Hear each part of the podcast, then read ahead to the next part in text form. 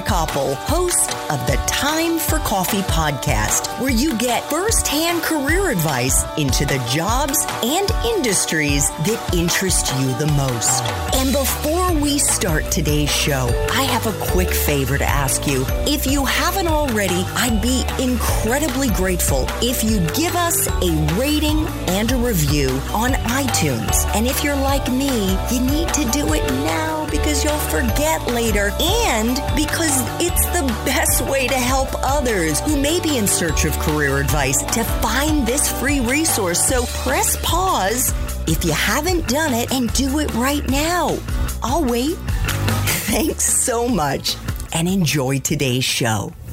Hey there, Java Junkies. Welcome to another K Cup mini episode of Time for Coffee. By the way, K cups come in three sizes single, double, and triple shots, or roughly one minute, five minutes, or 10 minutes in length. So if you don't have time to throw back an entire caffeinated career conversation, these K Cup mini episodes of T4C can give you a quick caffeinated fix, whether you're on the go or you only have a few minutes to binge. So grab your mug and take a chug, cause it's time for a caffeinated career double shot K Cup with my guest, Emily Cunningham. You told me before this interview began because I give all of my guests a form that they can fill out and I give them the opportunity to suggest different things that we can talk about. And one of the things that you suggested was that you see yourself as a generalist and what you think are the benefits actually of being a generalist versus being a specialist and how you can determine how our listeners can determine which they are? That's a great question. I think and I don't think there's there's any shame in being one or the other. I think they're both excellent things and they're both necessary components to any body of work.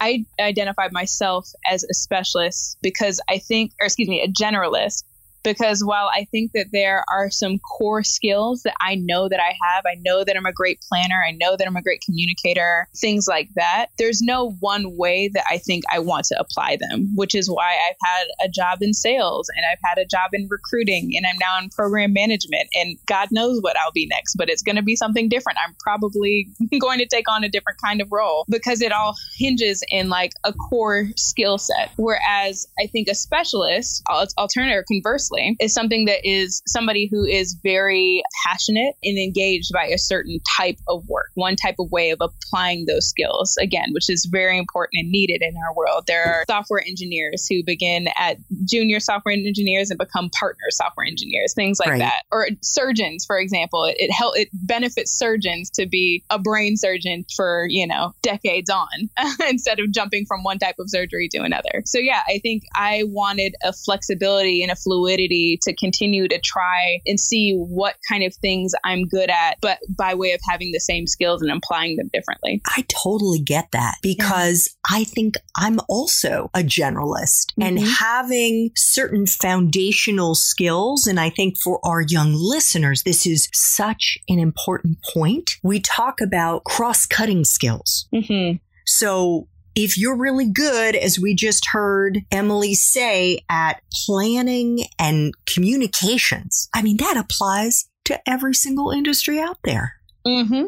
Absolutely. So it- it's just it's really empowering and and we could say the same thing i'm guessing also about specialists mm-hmm. they may be perhaps more pigeonholed to a particular industry, you know, tech versus the non tech, maybe manufacturing or who knows. Mm-hmm. But would you agree with that? Yeah, I absolutely would. I absolutely would. And I think, you know, there there are different benefits like I said that each have and I think for somebody like me who I might be ashamed to say, I bore easily. I like to try new things. I like to consistently jump into new things, but there are some people out there who know what their passion is and they want to do that thing, power to them. By all means, do that in the most specialized way that you can. So I think I'm kind of with the wind. I one of the things I love about being a generalist is that I've gleaned so many insights and I've learned so much about how businesses operate and how people operate by way of being in these different disciplines and different kinds of jobs. I mean, it's made me more compassionate, more empathetic. It's made me a better cross functional partner to a lot of people because I have played so many different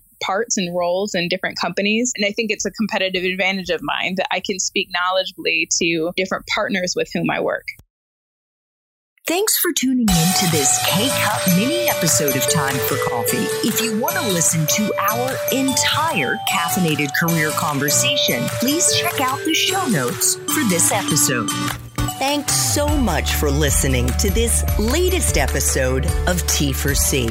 And if you're interested in learning more about my coaching services for confused college students and recent grads, feel free to check out the Time for Coffee website under the coaching tab at time, the number four, coffee.org or text me at 202 236 5712. That's 202 236 5712.